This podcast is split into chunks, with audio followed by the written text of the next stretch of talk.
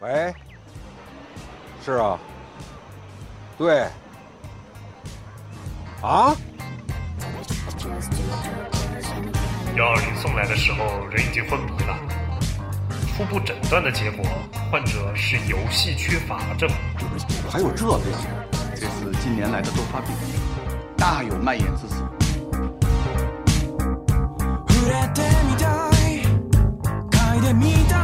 不知道 Steam 上有哪些好玩的游戏，那就来听蒸汽疗法吧。给您的游戏生活对症下药。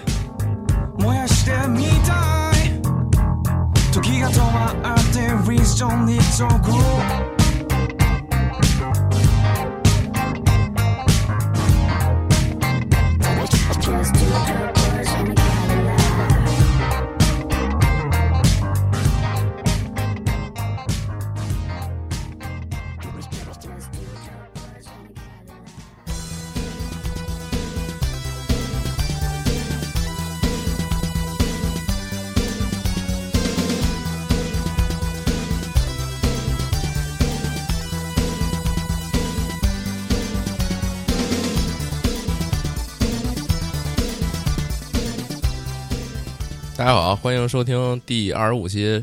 十一月下旬的蒸汽疗法，我是饼干。大家好，我是阿 K 了。嗯十一月下旬有什么好游戏吗？你觉得？我觉得还行。一开始我这看的时候觉得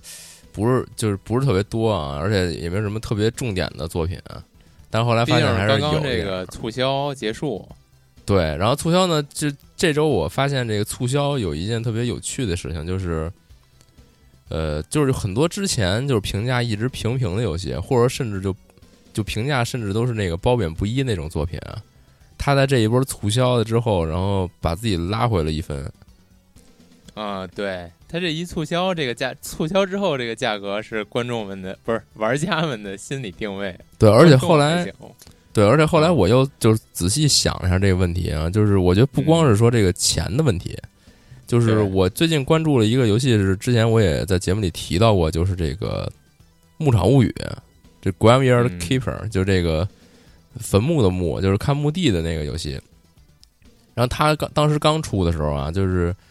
有点儿那个，就是它数值有点儿做崩了，就是这游戏太复杂了。你造一个小东西需要造大量的东西，然后最后大家就是之疲了。前节目里也说过，对，然后但是呢，这制作组特别的有诚意，就是他发现有这问题以后，他就开始狂更新，就是到现在为止，可能已经更新了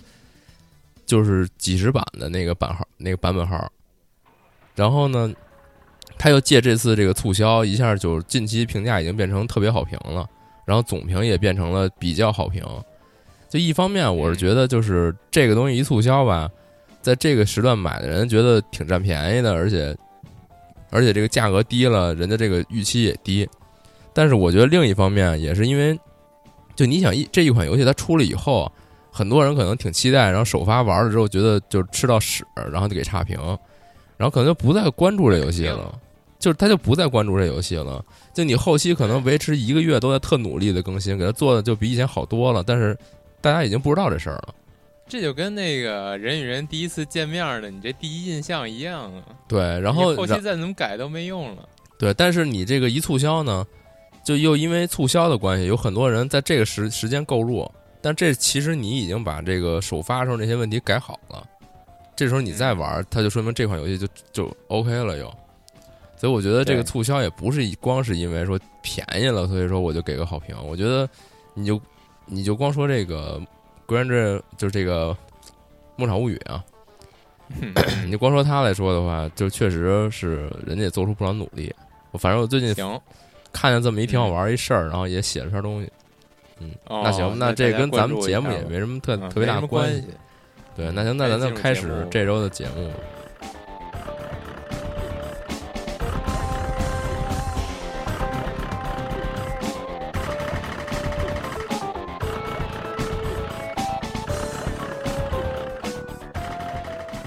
那咱们进入这个月这个月的游戏推荐吧，我先说吧。行，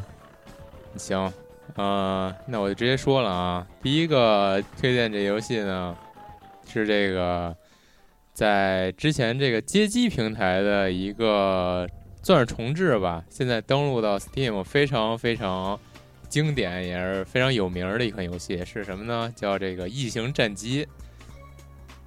啊，嗯，你不知道大家听听没听说过啊？我反正没应该都听听说说过，因为这个游戏之前机核也做过介绍。哦，那我还真不知道。哎，R-Type Dimensions EX，啊，你这啊 E 这就简单介绍一下啊，行就是是是是这个一九八七年出的一个街机游戏，当时呢就是非常非常火爆，正好也赶上这个，呃，听这名字也也大家能看能看出来啊，这这是跟这个外星有点什么关系？异形战机嘛，当时这个年代呢正好沾了一点这个异形儿那个电影儿大热的光，然后呢这这个街机也非常的。受人追捧，而且他这个最后这个 BOSS 长得跟这个电影里边异形是非常非常的像。啊，他还不是说就是借人家一型的这个 IP 去做的呀，对对对，只是叫这并名不是。儿嘛。嗯，哦，它这个这个游戏的设定比当初这个异形的电影要黑很多。异形电影无非就是你你死亡空间嘛，你到外星飞船上进来几个外星人，屠杀什么的无所谓，就是这种嗯、呃体量比较小的这种设定。啊，然后它别哦这个别游别这么戏说，呢，到时候嗯，特大特大哦，呃，他反正无所谓，嗯反正他好这吧游戏呢，设定的这个世界观其实是就是你整个地球被入侵了嗯，啊、也没有褒贬的意思嘛，毕啊竟它就是世界观的设定嘛，是啊，就是整个地球被这个外星人啊入侵了啊、然后这些外星人就是都长得跟那个异形异形儿差不多嘛，就是那种概念非常凶恶的那种。啊，都嘴里有点嘴，生化，恐怖，差不多，有点那种生化恐怖的那种感觉。嗯，嗯、反正就借着这个热潮呢，就非常非常火，啊导致它这个在一九八九年，时隔两年又推出了第二代。然后现在登陆 Steam 这款游戏呢，就是它这个一二代的合集版本，那算是非一常个的高清重置吗？还是什么呀？对，算是高清重置，哦非常的这个怎么说呢，复古、啊致敬经典这种感觉。而且我个人是非常喜欢这种横版射击的这种游戏的是，之所以前还你也不是特喜欢那挺个好超时空战队吗？啊，对，超时空战队是。啊，然后之前还有一个就是类似的，那名字我忘了，也是 Steam 上有，就是都是这种特别硬核，然后搞这种生化和机械结合的这种感觉的。然后这个游戏，呃，有一点非常，嗯，怎么说呢？非常吸引一部分人群的设定在哪儿呢？就是你玩这游戏，它当然就是那种早期的那种横版射击，特别硬核，特别难。然后游戏感就是这种游戏模式非常，嗯，非常好，非常耐玩的这这么一种游戏。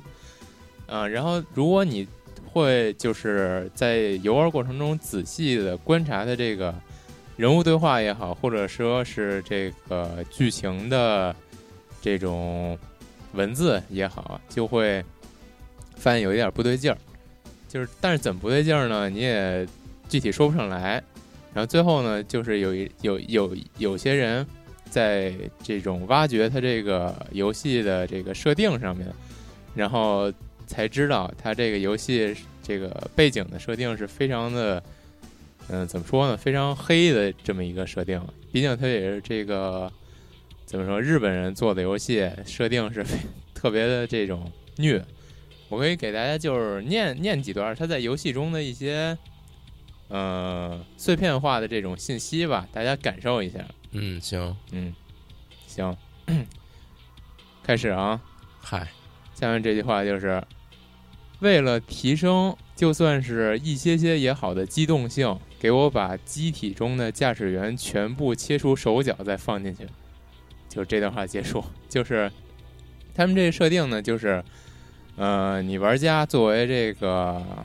呃反对这个外星人攻击的这个战机的驾驶员，这个战机是在地球上造的。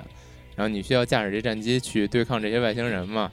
然后这些战机的科技啊也好，都是那种非常先进，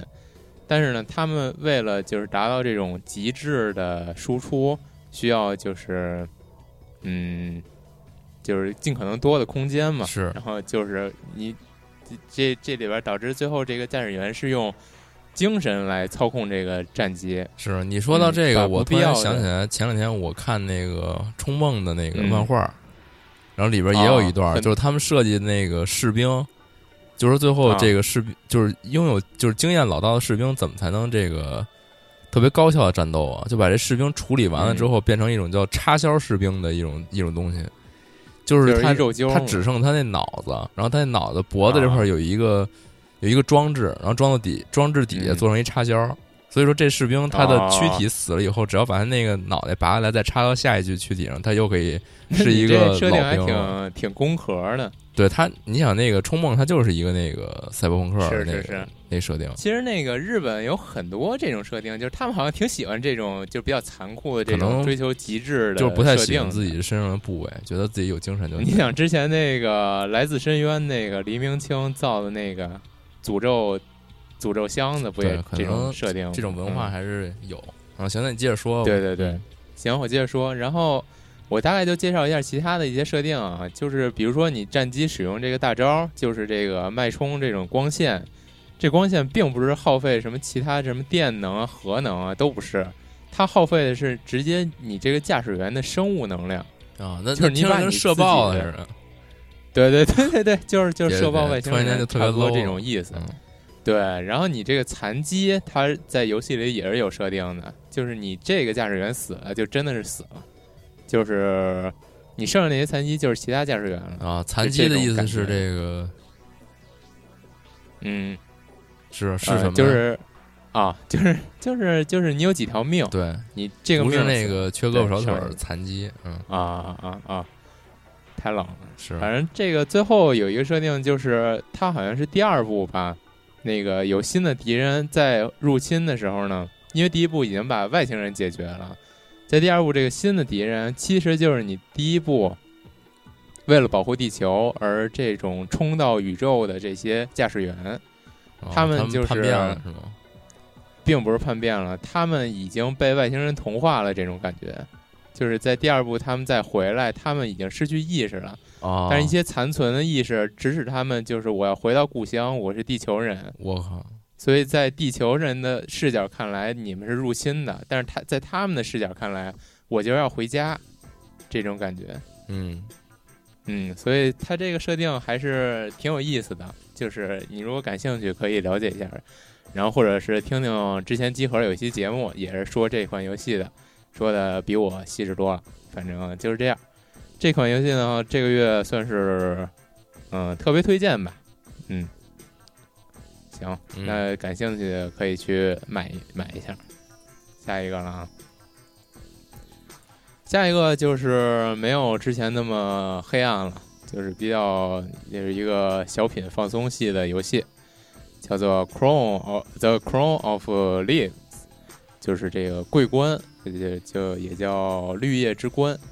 是嗯，这个游戏呢，相信之前，呃，有的人可能已经听说过，因为他在绿光待过一段时间，是主打的这种兽社。嗯，不是怎么也就还有这种绿光呢？这不是早就没了吗？啊？对对对，说错了，就是众筹过一段时间吧，哦反正就是，嗯，嗯，它是主打这个就兽社，就是动物拟人的这种画风，呃，这种人设，哦，嗯，通过对对对，就是每个角色都是这种森林里的动物，绿叶之冠嘛，就是这种 设定。嗯、它具体的游戏呢是关于有关于这种神秘学呀、星座学呀、这种谜语解谜呀，这么一个非线性的视觉小说的这种这种游戏。其实我之前说这种收社这种游戏，大部分都是这种这种感觉吧。嗯、这个我也是之前关注了很久，然后它在这个月终于发售，我觉得我反正是肯定会买。呃，至于为什么呢？因为就是毕竟 Steam 上这些售社游戏也不能说是很少，也挺多的了。它这个还是有它自己独到的方面在。对，至少我一觉是得这个它画面是特棒，对，首先就是大家看到就是这画面，画面是当初他在众筹的时候已经体会到了，它画面是相当的精细，而且每一个角色的设定都画的是有他自己的独到之处吧，嗯，然后其次呢，它作为一个这种又是一款视觉小说游戏，它这种涉及到神秘学呀、星座呀这种感觉还是比较新颖的。嗯，我还是很期待它作为一个正式发售的游戏的表现。嗯，我这款游戏的推荐等级还是呃有兴趣人推荐购买吧。如果你没兴趣，也是推荐这个怎么说呢？呃，了解一下，看一眼，我觉得还是没有亏买不了吃亏，买不了上当的。嗯，现在也是特别好评嘛，嗯，行是那就这样。下一款，下一款又是一个比较短小的、称不上游戏的这么一款游戏，叫《The Show of Keenness》，仁慈表演嘛，可以说仁慈的 show。然后反正这个呢，又是一个这种 VR 看片儿游戏。为什么说它又呢？ 首先，之前也推过不少，就是那个 Google 的聚光灯那个，这个也是 Google 做的。嗯，Google 我觉得 Google 最近做的这些 VR 游戏都还挺有它的风格的。嗯，就特别有那种非常独立的动画片制作大厂的特色了，已经。嗯，我觉得 Google 是不是之后要用这些经验做个动画片儿什么的，也不得而知啊，就瞎猜。反正回到这款游戏，就是它很像之前那个，就是那个聚灯聚光灯系列，它这个画面以及这个呃讲故事的形式啊，通过你这个 VR 的互动交互啊，都是这些概念都是非常像。但是我不明白它为什么并不属于那个系列。嗯、嗯、然后呢？嗨，这可能后来别的别的这个组织做的呗，就跟那个不是一挂的呗，这很正常。嗯，也有可能，反正都是同属于 Google 旗下的。对，呃，具体这个游戏的嗯细节呢，就是既然它叫仁慈表演，我看这个 PV 大概是一个小女孩儿和她一个非常看起来就非常慈祥的老奶奶，在这个房间里边儿躺着，看起来是在讲这种睡前故事的感觉。嗯，然后呢，讲着讲着就进入到另外一个像是马戏团的世界了。但是在这个世界里边，所有东西，大部分东西都是黑白的。之前就是这小女孩和老奶奶是一个就是那种充满色彩、很温暖的那种屋子啊，在这个世界都是黑白的。然后你可能是通过这种 VR 的交互呢，来体验一个一个这个呃马戏团的表演吧。嗯，具体的还是并不并不能称之为游戏，还是一个无声电影儿。嗯，所有的这种表演呢，都通过这个人物的肢体动作呀，以及面部语言来实现。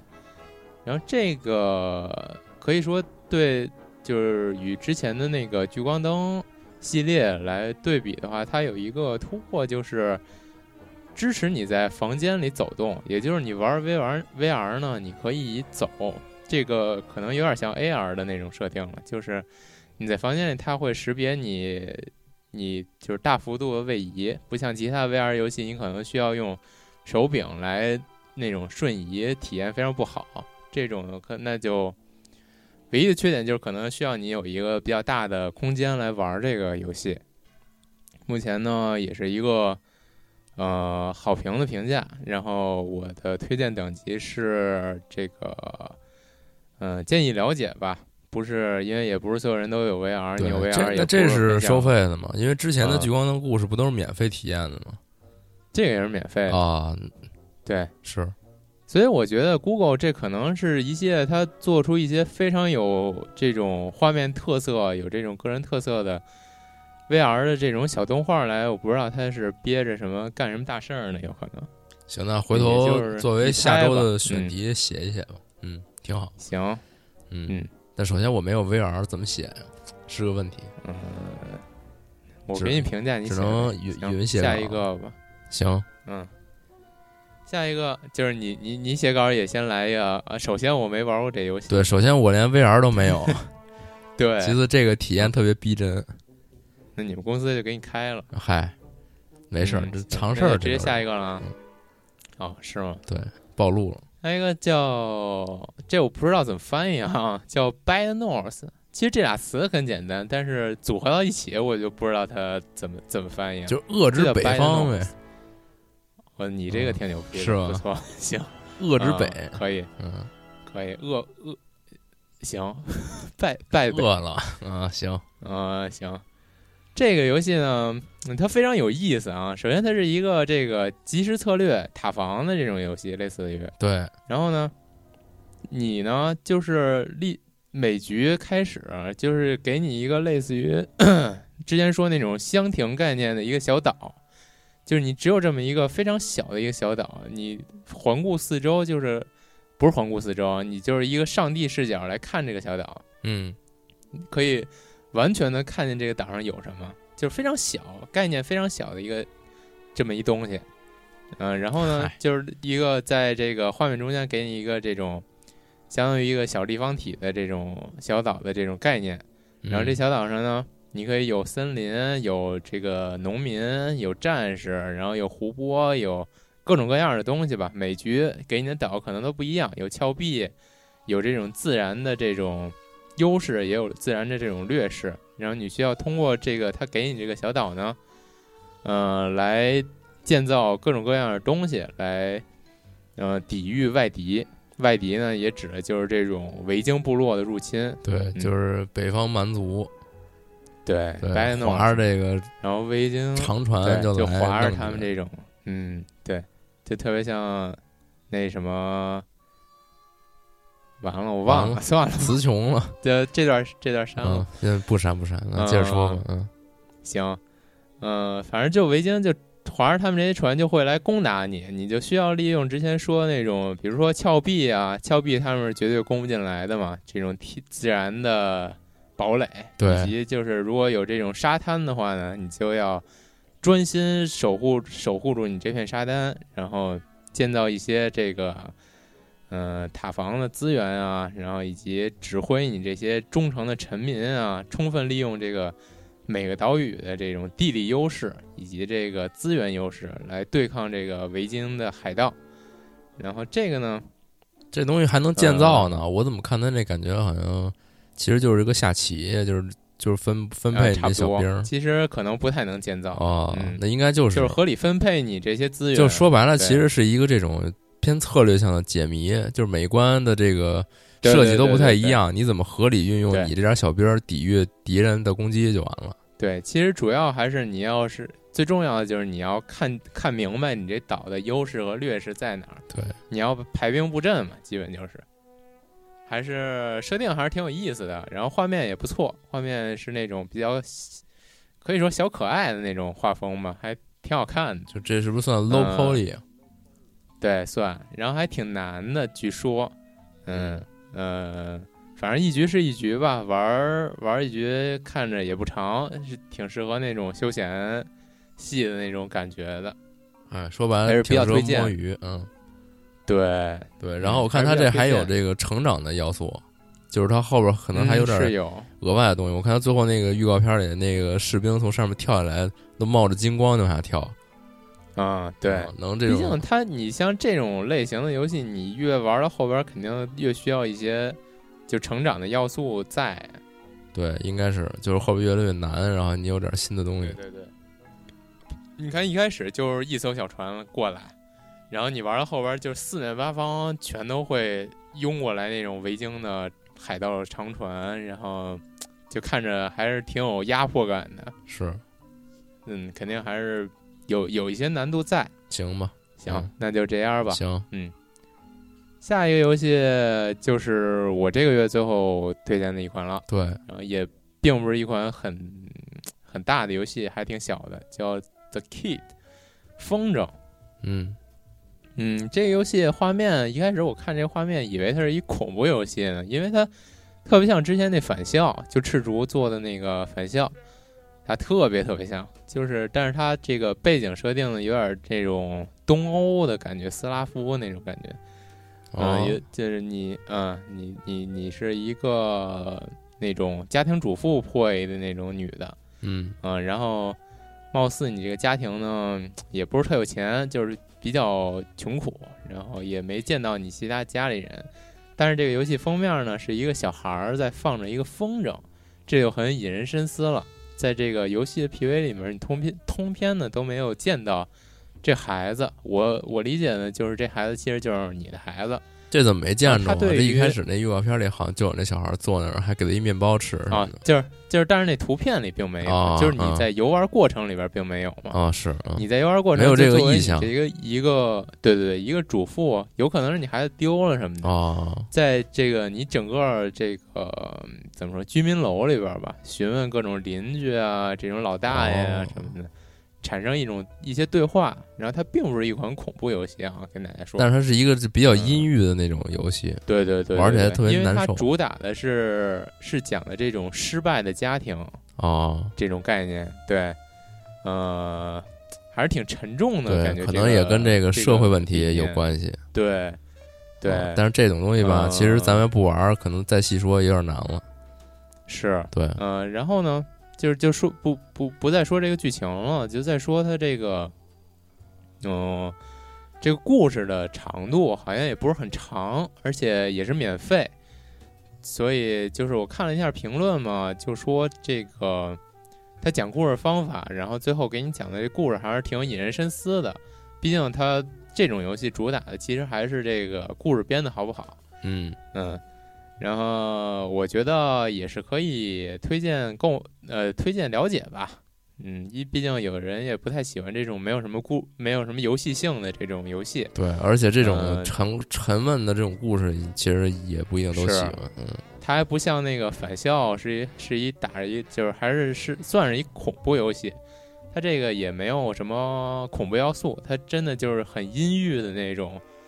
讲讲一个故事，我觉得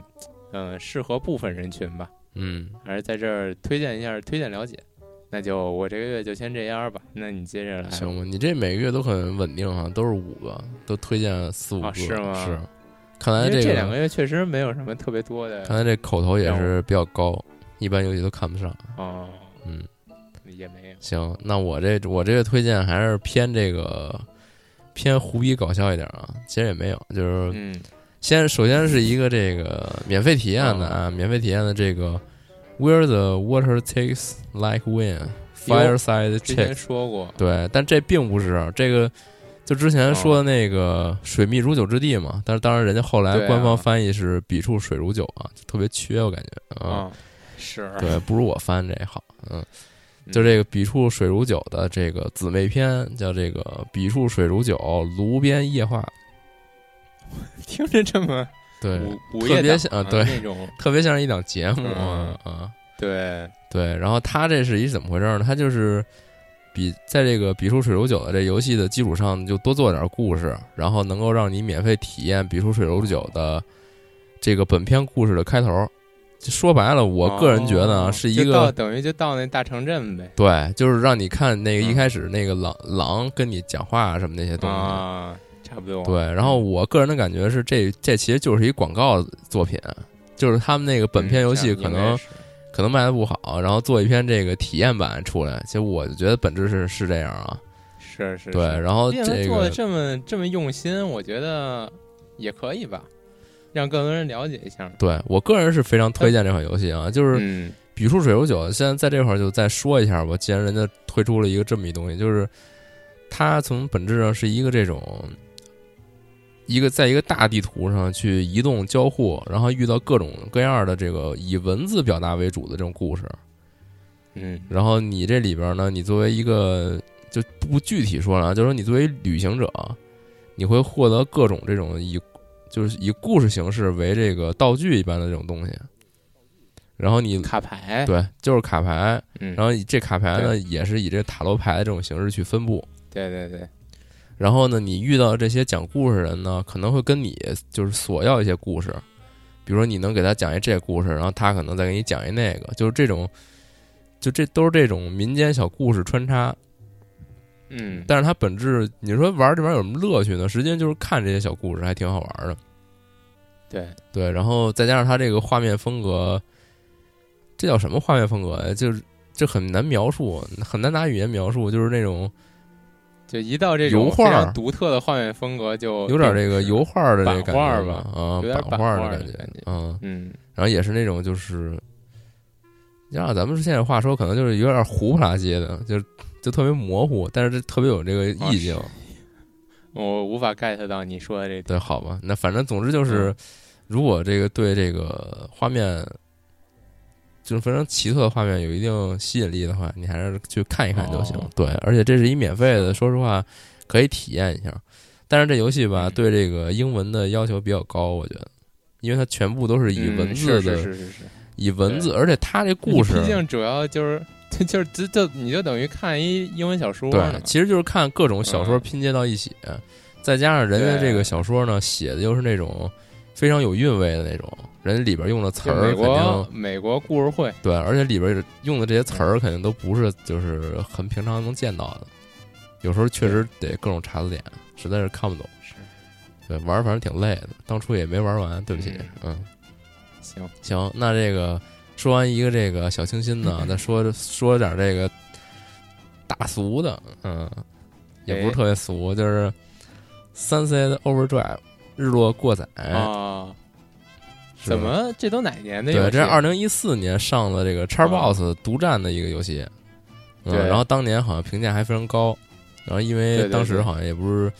本来想玩来着，后来后来也不是什么事儿都没玩成，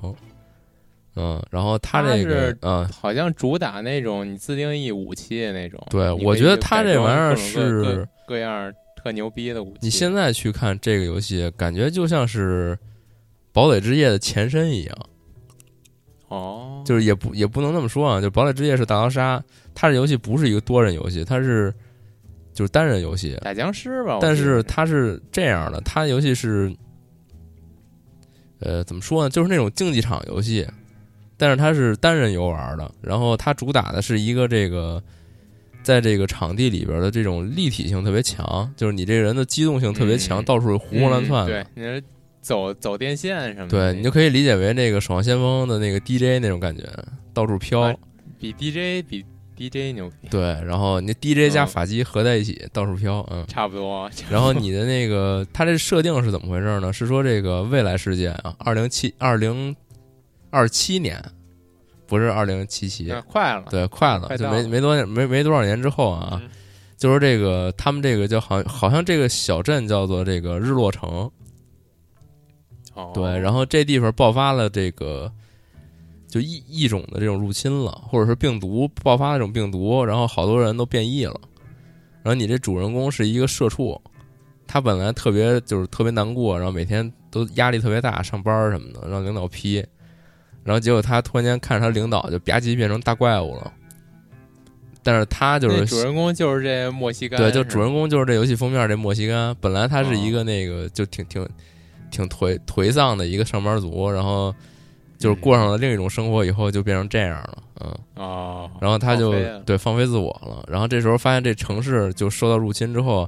唯一这个幸存下来这波人呢，就就要这个求生嘛，然后就各种改造那种稀奇古怪的武器，就是都称不上是武器了，就嗯各种奇怪对的、对奇形对怪状的东西，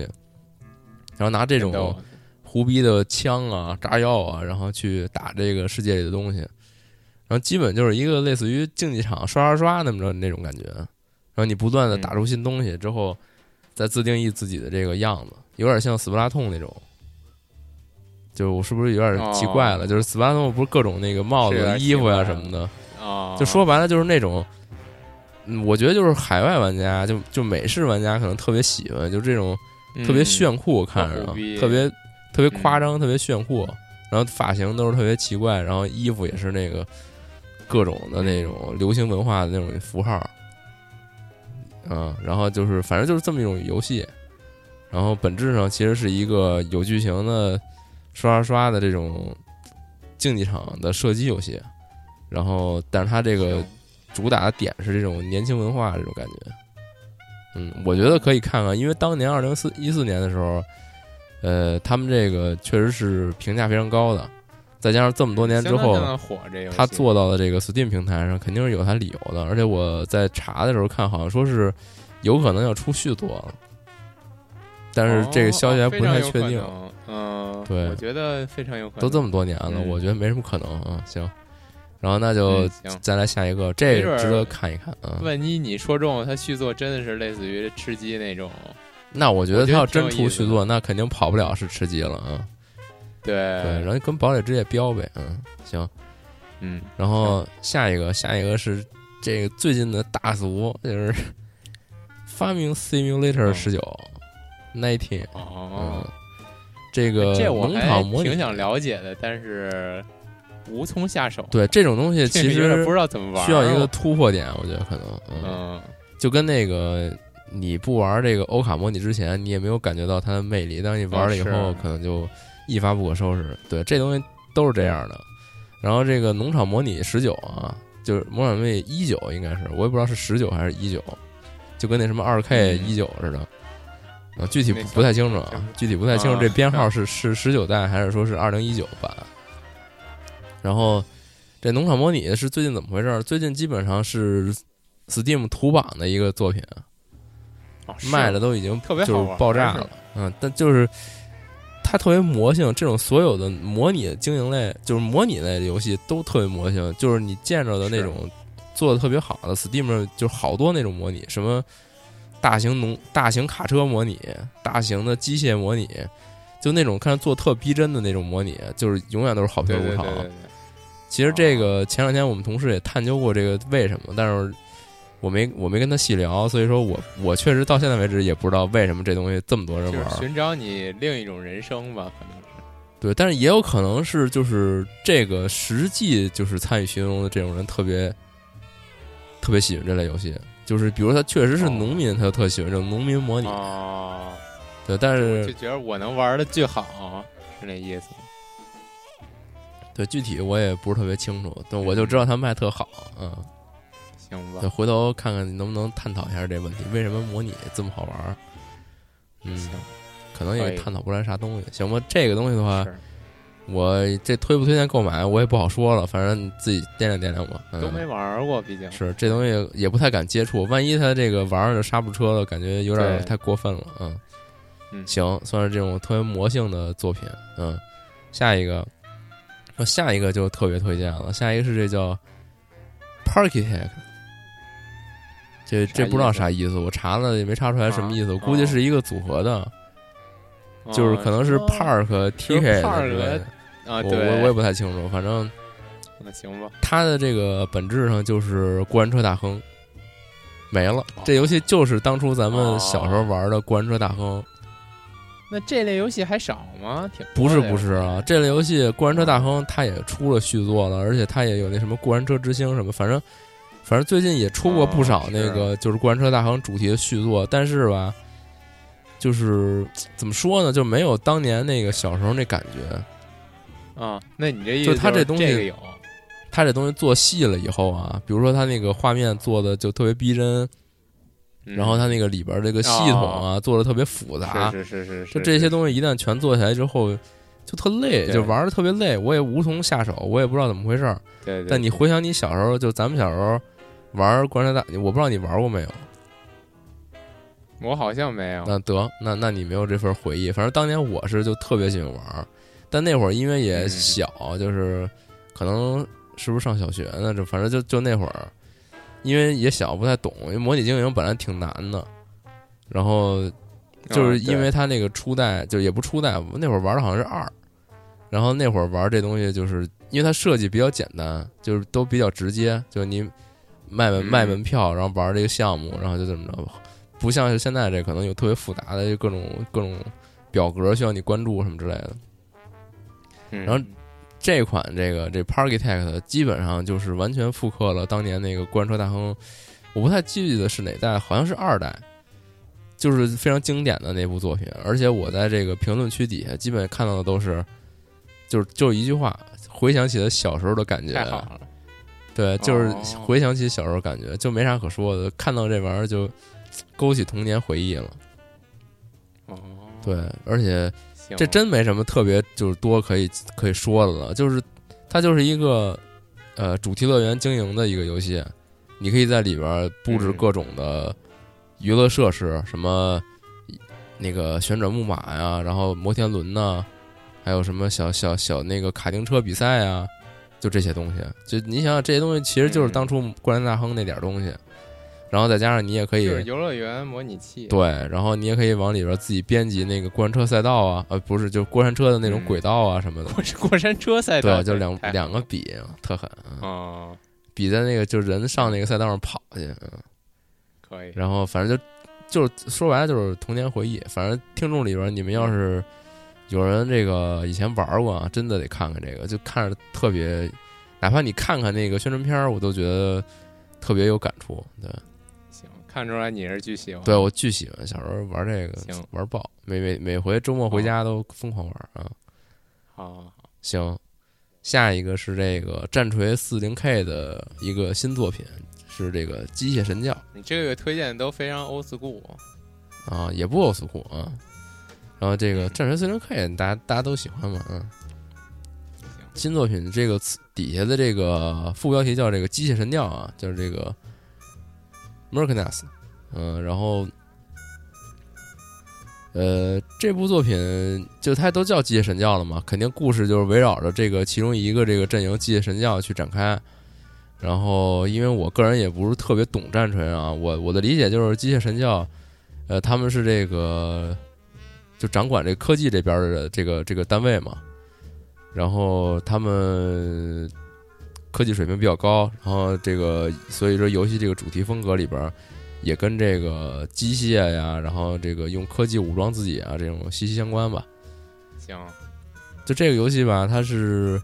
故事讲的是这个围绕机械神教去一个新的地方探索的这么一个故事。然后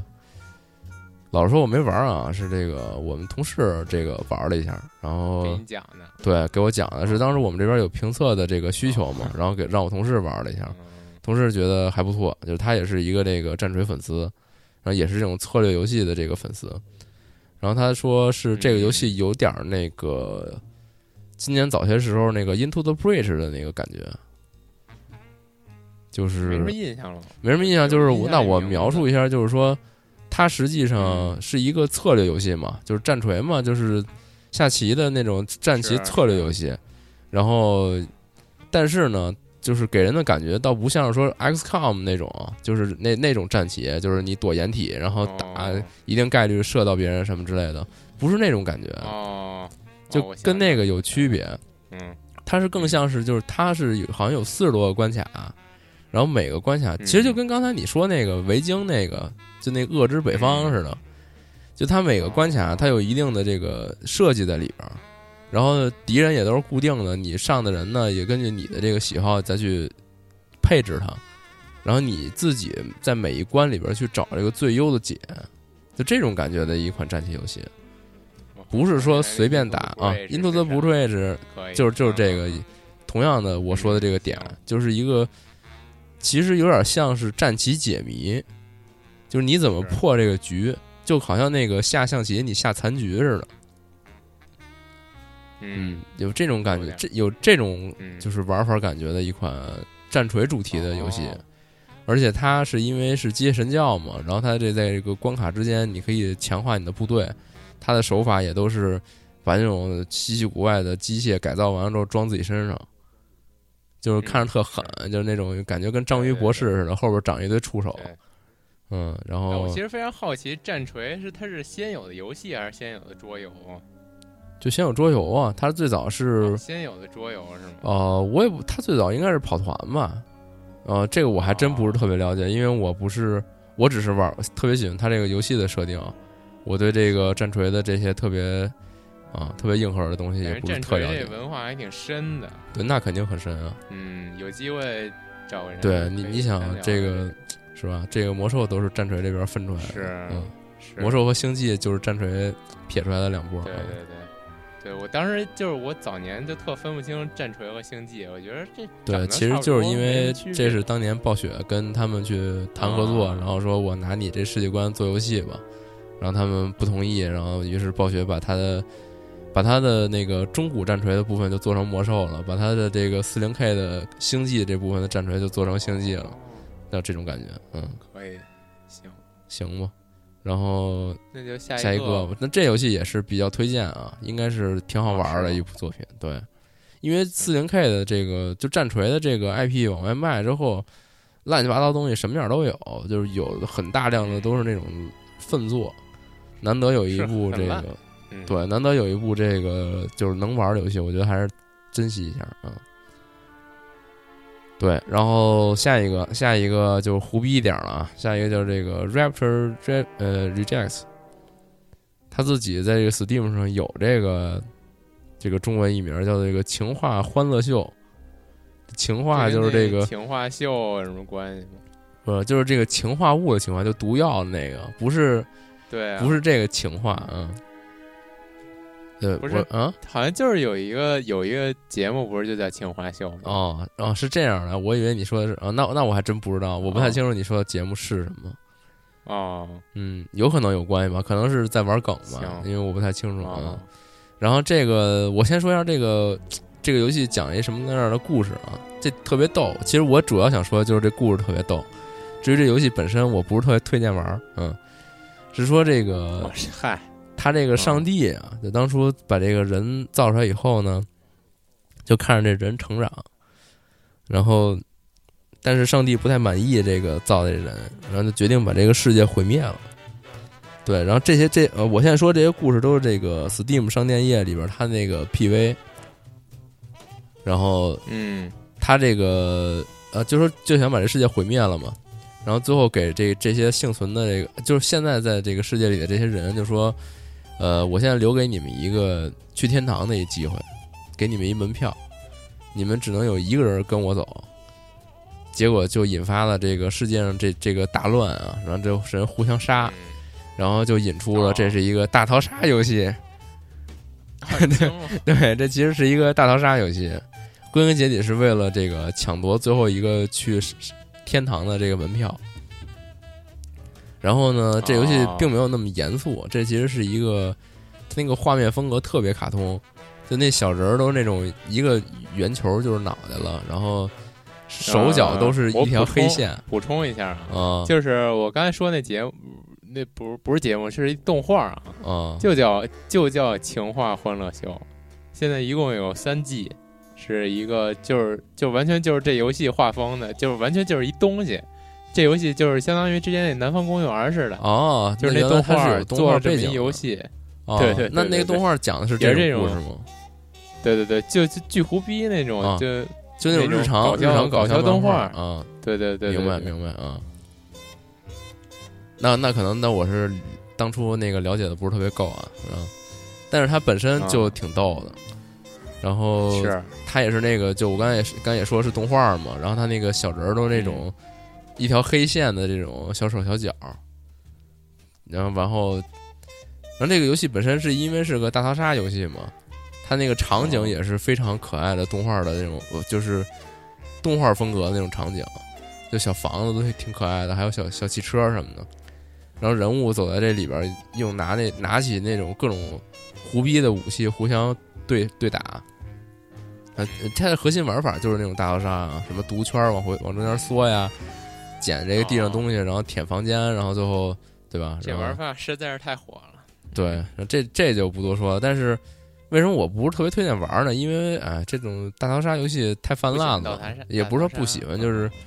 这个不不是因为它是大逃杀，所以我才推荐，而是因为它这个这个太主流 PV 了这个片儿特特逗，所以啊，所以我推荐大家去看看。但是你你又一说这其实是一动画，那我有点想看这动画了。那你可以看嗯看，安利到我就是那了，种我挺可以看看这动画挺逗的。对，嗯然后反正挺逗的，这就是不是特别推荐买，但是可以去看看他这动那个啊，好，那就去看看他这动画吧， PV，或者说看看他这广告都行行，都行嗯嗯我觉得都值得推荐。嗯，嗯那接下来这个是今天呃，就是这个十月下旬的这个打坐最后一个，就是这 Artifact，、哦哎，圣物，就是这个威社 Steam 这个本家啊，终于时隔多少年来着？我看我同事写的文章是时隔五年，时隔五年，这个又出了一个这个。上一次出应但该是是这游戏我看着实在实在是太像炉石了，不不不不不，这太不像炉石哦是了。对，吗？是它这吗个威我就看社上一看那座，啊游戏画面对你太来说像卡炉石牌都是炉石，行嗯。啊是，然后嗯就是威社上一代应该做的是，就上一个作品应该是《求生之路》吧，嗯，差不多。哦，太早了，然后就这么多年嘛，反正这个钱赚的也挺美，然后终于是做了款这个卡牌游戏。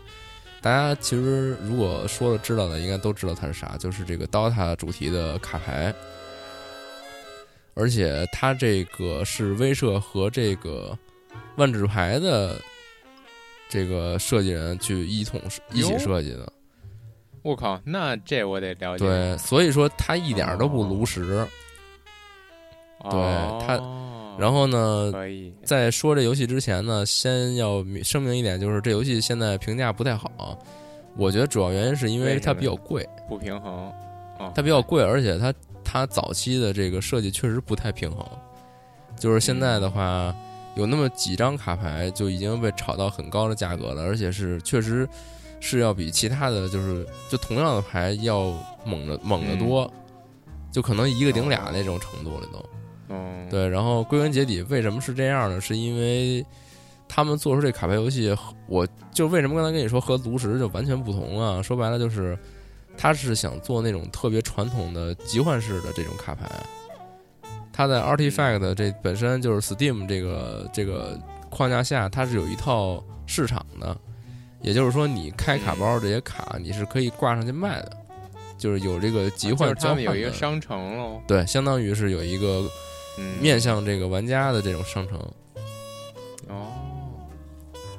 啊，所以说不知没有道中间商赚差价啊，有中间商赚差价呀，他哦他这个你卖掉的钱他是要收税的，行就跟原来当是当这初那个暴雪呃做的那个做暗黑三的时候做的那个现金拍卖行似的，就是哦你打出装备能跟能跟那上面卖，卖的是真钱行，这也一样，嗯就是你嗯开我这包，然后你开出东西来，你可以挂上卖，卖出来也是确实是钱就进你这个 Steam 钱包了，就跟这个 DOTA 样可以 DOTA 它自己的那些什么饰品、皮肤什么的，挂那东西是一回事儿，它这个逻辑也都是一样的，就是实际上真的是这个有有有这个东西在里边运作去卖的，嗯，然后怎么说呢？就是其实我也不是个 DOTA 玩家，我只是稍微玩过一点 DOTA，但是我挺喜欢玩卡牌的，所以说我也是买了这个游戏试了一下，跟我们同事也打了几把。然后它比较有特点的，其实主要还是它的这个三条分路吧，就是现在比较主流的这个卡牌游戏，这个昆特牌还有这个炉石，基本上都是就是这么一个桌面，然后在这块儿拼。你甭管说是炉石是这个拿血量去拼，还是说昆特牌是这种三局两胜制，它归根结底都是在同一块儿场地上战斗。然后呢，这 Artifact，因为它是这个炉石为本源的，呃，什么炉石说错了啊，是这个 DOTA 为本源的啊，不好意思，对不起，哦，啊，是这 DOTA 为这个本源去做的作品嘛？DOTA 是一个这种三条分路 MOBA 游戏嘛，所以它这 Artifact 它也是三条分路的，就它是同一回合中它是有三三个牌桌在共同战斗，这这可以理解为这样。嗯然后呢，跟这个 DOTA 类似啊，就是其实说白了，也就是炉石那种，两边有血量，然后每次就是这个三个牌桌分别呢，这是就是己方和对方都有一个防御塔，你的目标就是用你这手牌和这个各种技能啊，把对方防御塔打爆。如果是三条路里边有两条路你都把它打爆了，就是就视为你赢。但是这个防御塔打爆以那它后，这个游戏封面这大高房子就是那防御塔是吗？这大高房子，我这大高房子，因为我不太懂这个这个 DOTA，但是我我觉得这大高房子应该是 DOTA 里边的商店。哦它这个 Artifact 的意思是圣物的意思，也是这个 DOTA 里边就是最贵的那批货的一个统称。哦就是就是它里边不是买道具，然后就是有加成儿什么的，就最贵的那些道具就统一它的那个分类就叫做 Artifact，好像是这样啊。哦，对，也就是说这个就是特别稀有，嗯。嗯，然后就接着说这玩法啊，就是说，就是对面也有这个防御塔，你也有防御塔，你们的目的就是把对面的防御塔打爆。然后这个防御塔一旦就是，比如说其中一条路，第一条路这防御塔，敌方防御塔被你打爆了，它有四十点血，然后这血全部被耗光以后，它就会变成这个核心。也就是说你你哪怕只破它一路，然后你你继续打，把他这个八八十点血的这核心打爆，你也算赢。当然，到现在为止，我就我我们打了几把，我觉得可能还是破两路防御塔是比较就是比较合理的这个手段啊。破一路就是把一路核心打爆，这其实挺难的。然后再加上这个游戏整个一个流程是怎么样的，就是说，呃，它有两种模式，就暂时来看两种大的性的模式，一个是说你自己去组卡牌，你不管是这个在市场里买也好，你自己开包也好，你自己组一套卡牌，这在卡牌游戏里叫构筑嘛，就你你自己去组好你的牌库，然后你去去玩儿，这是一种模式。专业还有一种模式是这个轮抽的模式，就是说白了就是炉石里边那竞技场，就你你进去随缘的抽出六十张牌，然后你自己再去，就是双方都是这种模，都是这种就是临时抽的牌，然后你自己随但是机你去临时抽这些牌不属于你是吧？对对，它那里边就是它有两种模式，一种是你抽的牌不属于你，还有一种模式是你需要花一定钱，然后你抽出是这些牌就就你可以自己拿走，花一顿钱还行，就不是就是花一些哦钱，我们花一顿，我什么时候说花一顿钱？ 嗯，哦然后行他就说白了就有那种感觉吧，就是你你来这玩儿，然后你们俩都没带牌，然后你们俩就自己临时买一套牌，然后啪啪就开始打。那我是这么一个理解啊，可能也不是这意思，可能人家卡牌圈儿这个可能有有规矩都不太懂。嗯然后总之总而言之就是你需要有一个牌池，然后你跟别人打。然后呢，这个过程是这样的，就是你有几个英雄，因为 DOTA 里边不是有英雄有小兵嘛。然后你有几个英雄，一开始呢就只能分配其中三位上场，然后随着时间，然后继续分配剩下的两位。嗯然后这些所有东西都是随机的，就是就他放到场上三条路，他如何分路，然后又如何站位，这些都所有东西都是随机的。然后呢，这双方都有这个手牌，然后游戏就开始。它也是像炉石一样，就是每回合它有一定能量，然后不断这能量往上涨。也就是说，你每回出和每回合这出牌的这个数量是有限的，然后随着这个游戏进程往后推，这个上限会变高。嗯然后双方的一个核心目的，刚刚也说了，就是用你这个卡牌的这个攻击值啊，去推到对方的这个这个这个防御塔，也就是说把他脸打爆。但是呢，这个两个卡就是同样一个就是上下的这个位置的卡，它是要互相战斗的。那即使不是同样位置，它也会随机一些顺序，比如说有，比如说这同一个地块上面有敌方的一个人和两个你的人，但是你的人其中一个攻击方向，它会随机成了一个斜向的攻击方向，就会造成你们俩人都打他一个。这个是现在玩起来特别难受的一点，就是他这个攻击方向也是随机的，就有时候你可能希望这俩人都把他都打一个人把这群殴打死，但是他他没有随机到这个方向，然后你就实现不了你这目的。当然，就是我估计后期就是大家玩的更熟练以后，这些随机要素应该是可以掌握在一个非常小的可控范围之内的。对啊，然后因为这游戏说真的，它还挺复杂的，我现在不是说一时半会儿就能说明白。然后大家也有一个担忧，就是说这个东西是集换式嘛，也会不会就特别贵，根本就你不花好多钱你就玩不了，跟根本打不过别人。对，对，然不后像万智牌的恐怖现在也说是就是因为这个就差评嘛，就说这个太贵了。哦这是差评啊，这游戏对，现这个游戏现在褒贬不一的，嗯。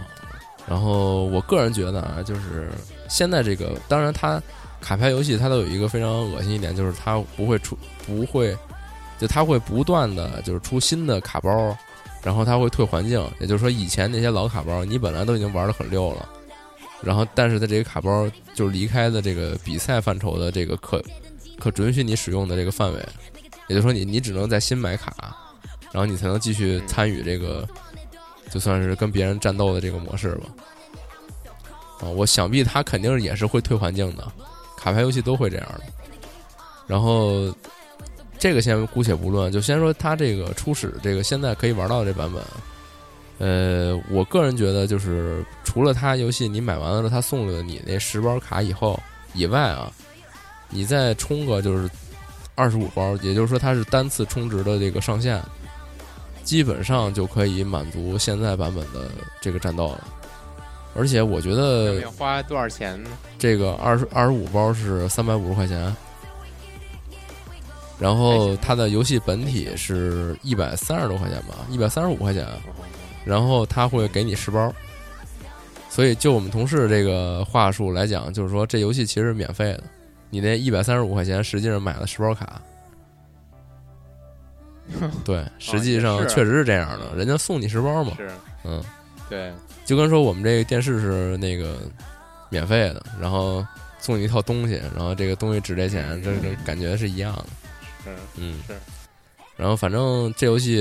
我会多去尝试一下，然后之后看看能不能把我们同事叫上，然后看看他能不能找一些这个比较懂的人，到时候回头再聊一期专这业个。对，对，毕竟这毕个竟一点儿卡牌游戏都没玩过，没法说呀。对，毕竟这 Artifact 它是这个威慑本家的作品嘛，咱们一个嗯，聊 Steam 的，不聊人家对本家作品，感觉不太合适。但这东西也比较随缘啊，我只是现在随便说一个，嗯，然后好看我们同事哦一个能不良好能的期望。对，看我们同事能不能找到这个特别懂的人吧。嗯反正他是这个混这圈儿的，我觉得他肯定有这个哦有这个可能性啊，所以行可以期待一下，回头能不能聊这个，嗯。然后我个人的话也是最近可哦能如果有这个听众想聊，也可以报名。对，如果有听众想你玩觉得自己儿巨懂，也欢迎这个加我好友。对哦就是反正我最近可能也会比较经常的玩这东西，咱们可以切磋一下，因为卡牌游戏嘛，就是不断哦切磋，可以找到新的这个路数。嗯，嗯，行，那我觉得这期还挺这个内容还挺多的，嗯，而且好玩东西我觉得还真不少是，可以是真不少真的推荐大家就是去看一看我们当时说的这些，就是非常推荐的这些东西。嗯，好行，那这期节目咱们就先到这儿了。好，大家再见。行，大家再见。